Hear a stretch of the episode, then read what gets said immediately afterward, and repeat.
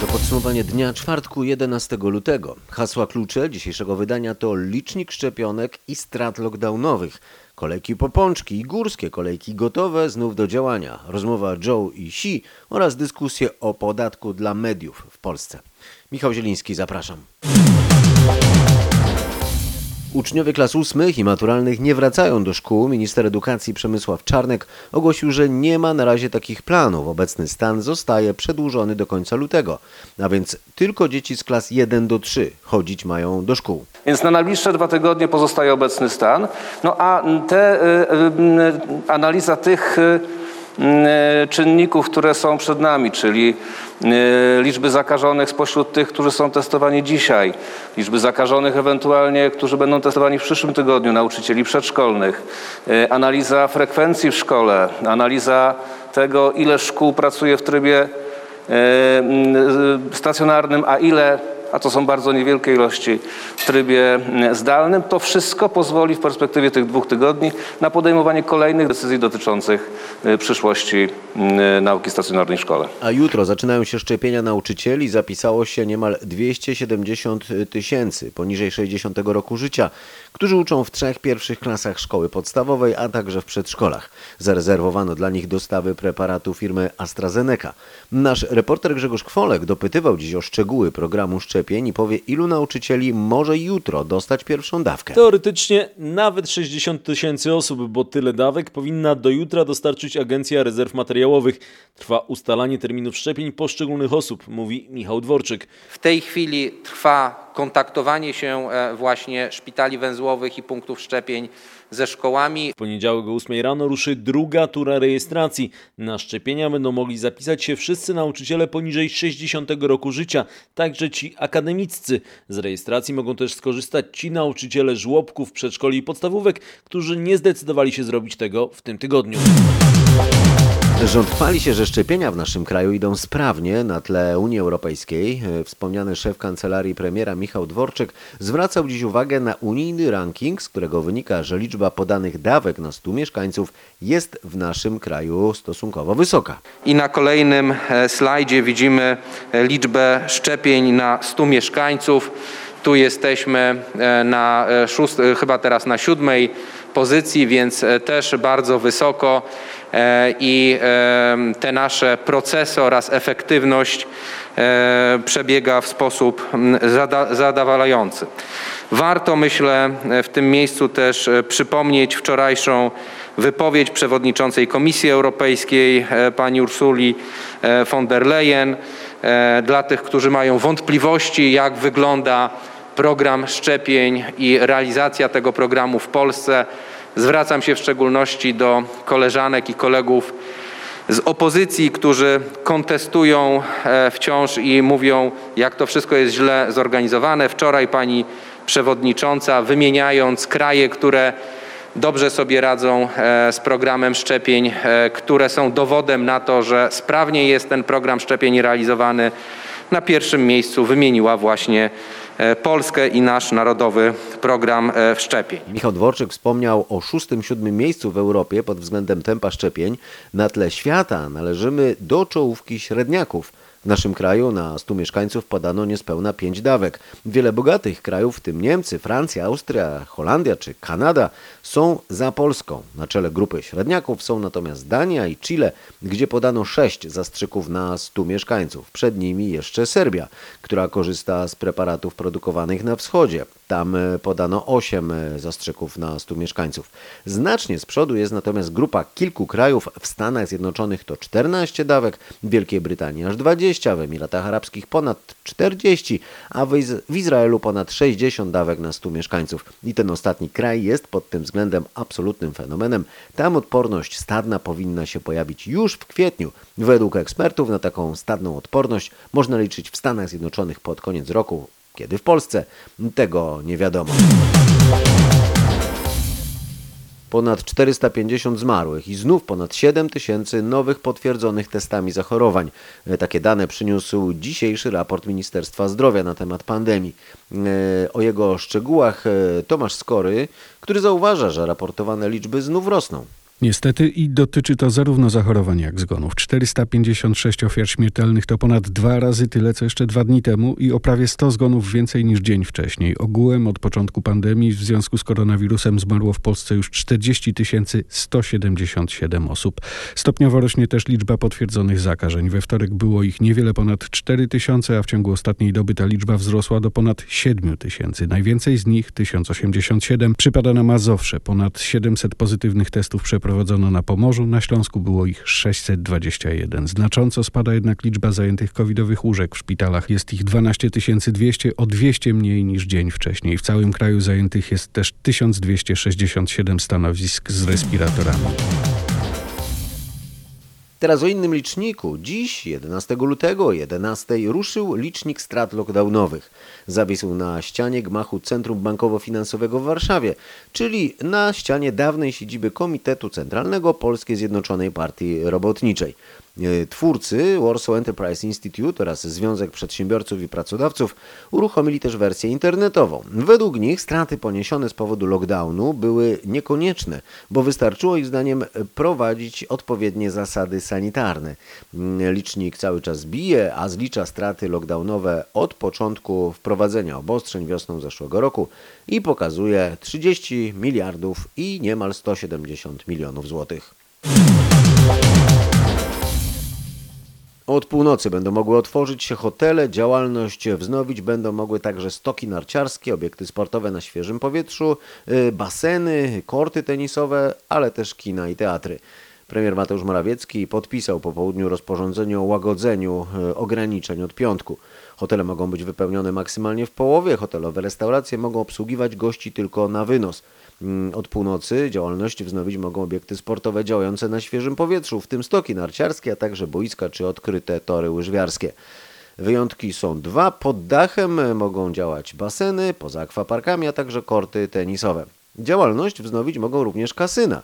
Kiedy rząd ogłaszał luzowanie obostrzeń, yy, nie wymieniał kasyn, teraz pojawiły się w rozporządzeniu my z warunkiem nie więcej niż jeden grający na 15 m2 i dystans między klientami nie mniejszy niż 1,5 metra, a obsługi to nie dotyczy.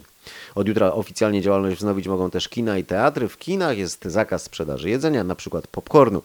No i widownia w kinach i teatrach może być wypełniona w połowie. Pozostałe ograniczenia dotyczące choćby siłowni czy gastronomii zostają przedłużone na razie do 28 lutego.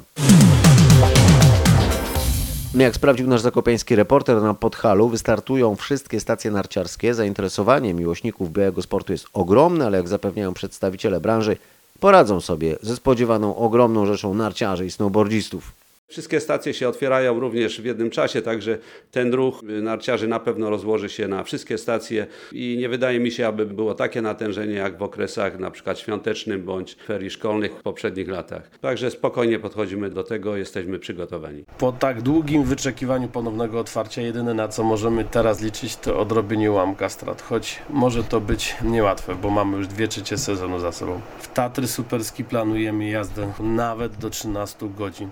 To i tak najdłuższa dniówka w Polsce, a nawet nie wiem czy nie w Europie. Mówili Jan Walkorz-Jambor z Polany Szymoszkowej oraz Adam Mardła ze stacji Tatra Super Ski. E, Nie tylko Podhale szykuje się na najazd narciarzy. W Zieleńcu na Dolnym Śląsku trwają ostatnie przygotowania. Mm, Do dyspozycji narciarzy jutro będzie oddanych 31 wyciągów i 23 km tras. Mm, e, Szusowanie będzie możliwe w reżimie sanitarnym. Mówi o tym Grzegorz Głód, reprezentujący ośrodek narciarski w Zieleńcu.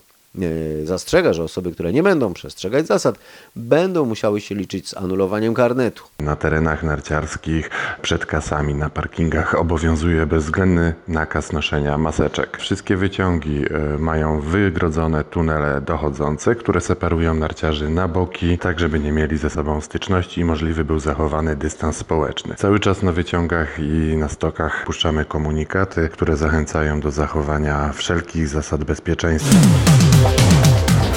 Prawie połowa Polaków uważa, że rząd nie panuje nad epidemią. Yy, Przeciwne zdanie ma 43% pytanych. Tak wynika z najnowszego sondażu United Surveys dla RMFFM i dziennika Gazety Prawnej. E, Patryk e, Michalski zauważa, że respondenci są w tej sprawie mocno podzieleni. To prawda, co trzeci pytany uważa, że rząd raczej panuje nad epidemią. To najczęściej wskazywana odpowiedź, ale nieznacznie mniej ma przeciwne zdanie i uważa, że rządzący raczej nie panują nad sytuacją. Jednoznaczne oceny są rzadsze, bo niespełna 9,5% odpowiedziało, że rząd zdecydowanie panuje nad pandemią, ale aż dwa razy tyle respondentów twierdzi, że politycy zdecydowanie nad sytuacją nie panują. Oceny w sprawie wprowadzanych restrykcji są jednak dla polityków nieco bardziej łaskawe. Niewiele ponad 48% ankietowanych dobrze ocenia skuteczność wprowadzanych dotychczas obostrzeń. Za raczej złą i zdecydowanie złą oceną opowiedziało się blisko 40% uczestników tego badania, a szczegółową analizę znajdziecie na rmf24.pl. A teraz o innych liczbach, którymi rząd na pewno nie powinien się chwalić. W rankingu wolności prasy Polska spadła z pozycji pod koniec drugiej dziesiątki na pozycję na początku siódmej dziesiątki. Zwróciła na to uwagę dziś w porannej rozmowie w RMFFM y, Małgorzata Kidawa-Błońska z Platformy Obywatelskiej. Chodzi o ranking sporządzany przez organizację Reporterzy Bez Granic, doroczny raport, w którym Polska od kilku lat spada. Autorzy tego raportu ostatnio uznali, że władze w Polsce przekształciły media publiczne w tubę propagandową. Była kandydat na prezydenta, deklaruje nie tylko sprzeciw wobec planu wprowadzenia dodatkowego podatku dla mediów, ale zapowiada wspólną linię w tej sprawie z resztą opozycji, a także próbę współpracy z Jarosławem Gowinem i częścią porozumienia. Mówił o tym już wcześniej lider Platformy Borys Budka. Wypracujemy jasne stanowisko, jeśli chodzi o kwestię wolności mediów. To sprawa fundamentalna. Zjednoczonej prawicy są tarcia i trzeba to wykorzystać. Tak mówiła w porannej rozmowie z Robertem Mazurkiem Małgorzata Kidawa-Błońska. Posłuchajcie. Oczywiście, że będziemy głosowali przeciwko tej ustawie i ten dzień wczorajszy był dla nas wszystkich bardzo trudny, bo działo się wiele rzeczy i nie mogliśmy uzyskać żadnej informacji. Ten przebudzenie, kiedy wszystkie ekrany na czarno, jeden komunikat w radiu był bardzo groźny i bardzo nieprzyjemny. I to, że nie można było tej informacji uzyskać, ja, wydaje mi się, że wiele osób zdało sobie sprawę z tego, jak ważne jest to, żebyśmy mieli prawo wyboru w mediach. I, I jeszcze powiem, jedna rzecz się Proszę, wczoraj proszę. udała, wyjątkowa. Udało się, że wszystkie kluby opozycyjne duże wystosowały jedną uchwałę do Sejmu, zgodnie, bez żadnego. Uważam, że to jest naprawdę wielki sukces O mediów, o że tej- spowodowaliście, że potrafiliśmy razem to przygotować. O, tej, o tym, jak wygląda współpraca między klubami opozycyjnymi, to jeszcze porozmawiamy. A najpierw spytam o co innego. To gorący temat ostatnio. To jest powtórne przygarnianie Gowina. E, czy pani sobie wyobraża, że pan e, wicepremier Jarosław Gowin mógłby wrócić w szeregi Platformy, no, albo w każdym razie zasilić opozycję? Powiem panu tak, w polityce, a jestem już długo wiele rzeczy widziałam, które mnie zaskakiwały, więc wszystko sobie mogę wyobrazić, ale też pamiętam Jarosława Gowina, kiedy był w Platformie, kiedy w wielu sprawach się różniliśmy, kiedy jego zachowanie mnie zaskakiwało, ale każdy ma prawo przejść na dobrą stronę mocy i starać się zbudować y, w Sejmie taką większość, która pozwoli właśnie na to, żeby media były wolne, żeby Ale wy, czy, wy nam, czy wy go namawiacie do tego? Pytam, bo Borys Budka mówił, że ro, prowadzi rozmowy. Ja tutaj rozmawiałem z posłem Kropiwnickim, który też mówił o tym, że tak, namawiamy. E, no, wszyscy posłowie Teraz- Platformy mówią, że oczywiście. teraz wszyscy posłowie rozmawiają ze sobą, niezależnie od tego, czy ktoś jest w tej partii, czy innej, rozmawiają, bo ta, licz, ta, ta te liczby, te 276 pokazało nam, że to jest realne, nawet w tym Sejmie, żeby czasami pokazać, że Sejm ma inną wolę, że możemy zatrzymać to, co chce zrobić PiS. To zależy tylko od odwagi posłów i od tego, czy są To zdeterminowani. zależy jednak, Czyli pani to marszałek, od woli wyborców. Wyborcy zdecydowali, e, że rządzi teraz Prawo i Sprawiedliwość. To zadecydowali, wybrali. Przecież Prawo i Sprawiedliwość to nie jest tylko jedno, to jest także Zjednoczona Prawica. Tam są inne ugrupowania, w których jest starcie, są różne opinie w wielu sprawach. Trzeba to wykorzystać dla, dla społeczeństwa, żeby zatrzymać to, co się dzieje, a naprawdę wczorajszy dzień powinien nam uświadomić, że czas to wszystko zatrzymać. Musi być normalność. Jest- Musi być normalność, bo nie może być tak, że jedna osoba tylko dlatego, że boi się krytyki, niszczy wszystko to, co działo się w ostatnich czasach. Jest I je, ja wiem, siedem- jeszcze jedno zdanie. Słucham. Słucham, słucham, to jedno bo zdanie. Nawet jeżeli, jeżeli mówimy nawet o wolności prasy, jeżeli zobaczymy, jak w takim krótkim czasie spadliśmy z dobrego miejsca 18, pobiliśmy wszelkie rekordy na 62, trzeba mediom dać wolność, niech Dobrze, robią to to, media co będą uważają wolne. najlepiej, mimo że się z nimi czasami nie Media będą wolne, mam też nadzieję, że szybkie Żartował Robert Mazurek. Całą jego rozmowę z Małgorzatą Kidawą-Błońską można zobaczyć na naszej stronie w internecie rmf24.pl. To był bardzo tłusty czwartek. Długie kolejki ustawiały się przed cukierniami w całym kraju. Z czekającymi na pączki na warszawskiej Ochocie rozmawiał Michał Dobrowicz, a w Łodzi Magdalena Greinert. Jak pani myśli, ile trzeba jeszcze czekać na pączki? Godzinkę, z godzinkę jeszcze. A mimo to pani jest w śniegu, w mrozie. Tak jest. Tu są bardzo dobre pączki. Są zawsze świeże i pyszne. A pani ulubiony z jakim nadzieniem? Klasyczny, owocowy. Ile pączków jest tutaj? Dzisiaj sześć. Myślę, że możliwe, że dokupimy jeszcze później. Człowiek chciałby jak najwięcej, ale, ale jednak trzeba wagę trzymać. Maksimum może być 10, nie więcej. 5, 6. A to tak naraz trzeba dzielić to na Nie, jakieś no porcje? przez cały dzień. Jak się rano kupi, to na cały dzień są pączki. Na obiad, na śniadanie, na kolację. Ze trzy. A są jakieś rekordy z ubiegłych lat, którymi można się pochwalić? Nie, Generalnie myślę, że grzecznie tak do jest. czterech to tak maksymalnie, nie więcej. No pewnie dwa, bo dwa kupiłem. Tylko dwa. Tak. I co roku tak się udaje trzymać taką małą liczbę? Nie, no może trzy, góra cztery. Myślimy, że dużo. No nie wiem, córciu, ile ty zjesz? potrafisz? Dwie. No ja to myślę, że drugie tyle. Nie wiemy. Od czego to zależy? Od chęci e, osób w rodzinie, e, ile nam się zmieści. Ale oprócz e, pączków to faworki, eklerki, takie inne rzeczy, nie tylko same pączki. I tak sobie pozwalamy, bo faktycznie jemy dość mało tych słodyczy i wyjątkowo w tym dniu sobie pozwalamy na wiele innych rzeczy. Co to tak na śniadanie zazwyczaj jest, tak? Jak wstanę sobie tak o 5 rano, jak przyjdę do pracy, to tak akurat te dwa, to tak zanim dojadę do pracy, to już będą skonsumowane moje śniadanie dzienne. Na co dzień rozdają chleb, mięso czy warzywa, a dziś także coś słodkiego. Ponad 6 tysięcy pączków dla potrzebujących miała Fundacja Weź Pomóż z Wrocławia. Od rana po te pączki ustawiała się kolejka osób znajdujących się w niełatwej życiowej sytuacji. Posłuchajcie, co mówili obdarowani, a także Jan Piątek, założyciel Fundacji Weź Pomóż. Ja mam bardzo niską rentę socjalną, 780 zł. Na pączki przyszedłem właśnie. Święto pączka będzie. Ja jadę właśnie do domu, gdzie te pączki będziemy jeść i cieszyć się i dziękować za dobrych ludzi. Ci ludzie każdy grosz liczą. Naprawdę biorą te pączki i mówią, kurczę, fajnie, kurczę, bo mi nie, byłoby mnie stać na to, żeby iść kupić takiego pączka. I fajnie, że są firmy, które nam te pączki W przekazały. ostatnich dniach karnawału zawsze jadano tłusto i suto, bo później przychodził czas postu i wyrzeczeń. Ale dawniej nie było takich pączków jak dziś, wyjaśnia Anna Grabińska-Szczęśniak, kierowniczka działu etnografii Muzeum Górnośląskiego w Bytomiu. Te pączki, które my znamy dzisiaj, te słodkie pączki, te okrągłe pączki z nadzieniem, to jest właściwie dopiero XIX wiek w Polsce i to jeszcze początkowo praktycznie tylko w tej Polsce centralnej. Wcześniejsze pączki były pieczone z ciasta chlebowego, nadziewało się je słoniną, pieczono na smalcu. Czyli coś całkowicie innego niż znamy dzisiaj, w ogóle nie słodkie.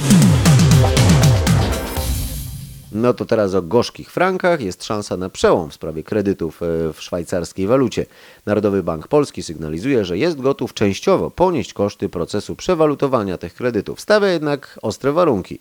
Krzysztof Berenda o tym, co to może oznaczać dla frankowiczów. Przede wszystkim to, że wreszcie mają realną szansę pozbycia się gigantycznego i narastającego zadłużenia. Do tej pory największym problemem był fakt, że nie wiadomo było, kto za to wszystko zapłaci. Czy klienci, czy banki. No, nikt się do tego nie garnął. A teraz, pierwszy raz, Narodowy Bank Polski mówi, że to on może wziąć na siebie część kosztów tego przewalutowania. Całość jednak potrwa, bo nim NBP ruszy do akcji, to stawia warunki. Po pierwsze, chce, żeby do całej inicjatywy przystąpiła większość banków w Polsce, tak żeby cały problem rozwiązać raz a dobrze. Po drugie, banki muszą zebrać deklaracje zainteresowania od klientów. Po trzecie, trzeba wypracować cały mechanizm. Ratowanie frankowiczów długo więc jeszcze potrwa, ale wreszcie pierwszy raz jest szansa na to, że realnie otrzymają pomoc.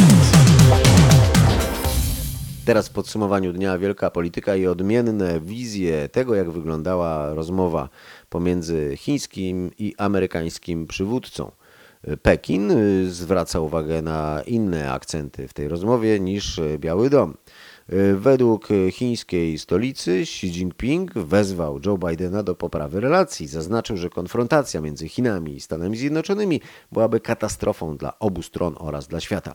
Z kolei Biały Dom informuje, że Joe Biden y, twardo mówił o zaniepokojeniu Stanów Zjednoczonych i zarzucił Chinom łamanie praw w Hongkongu, obozach w Xinjiang oraz agresywną postawę wobec Tajwanu. Mówił także o nieuczciwych praktykach e, handlowych, czy też dotyczących własności intelektualnej, e, praktykach ze strony Chin. Mm, Z kolei Pekin informuje, że Xi Jinping odpowiedział równie twardo, że są to kwestie suwerenności i integralności terytorialnej Chin i że ma nadzieję, że Stany Zjednoczone będą to szanować. Poprzednia rozmowa między przywódcami obu supermocarstw odbyła się niemal rok temu. Potem aż do końca kadencji Donalda Trumpa wzajemne stosunki się pogarszały. Donald Trump nakładał kolejne cła na chińskie towary, a także oskarżał Chińczyków o sprowadzenie na ludzkość koronawirusa. Jego otoczenie wprost powtarzało, że koronawirus pochodzi z laboratorium w Wuhanie. To było globalne spojrzenie w podsumowaniu dnia, teraz lokalne. E, Najpierw Płock, w czasie weekendu może zacząć się tam akcja lodołamania na Wiśle.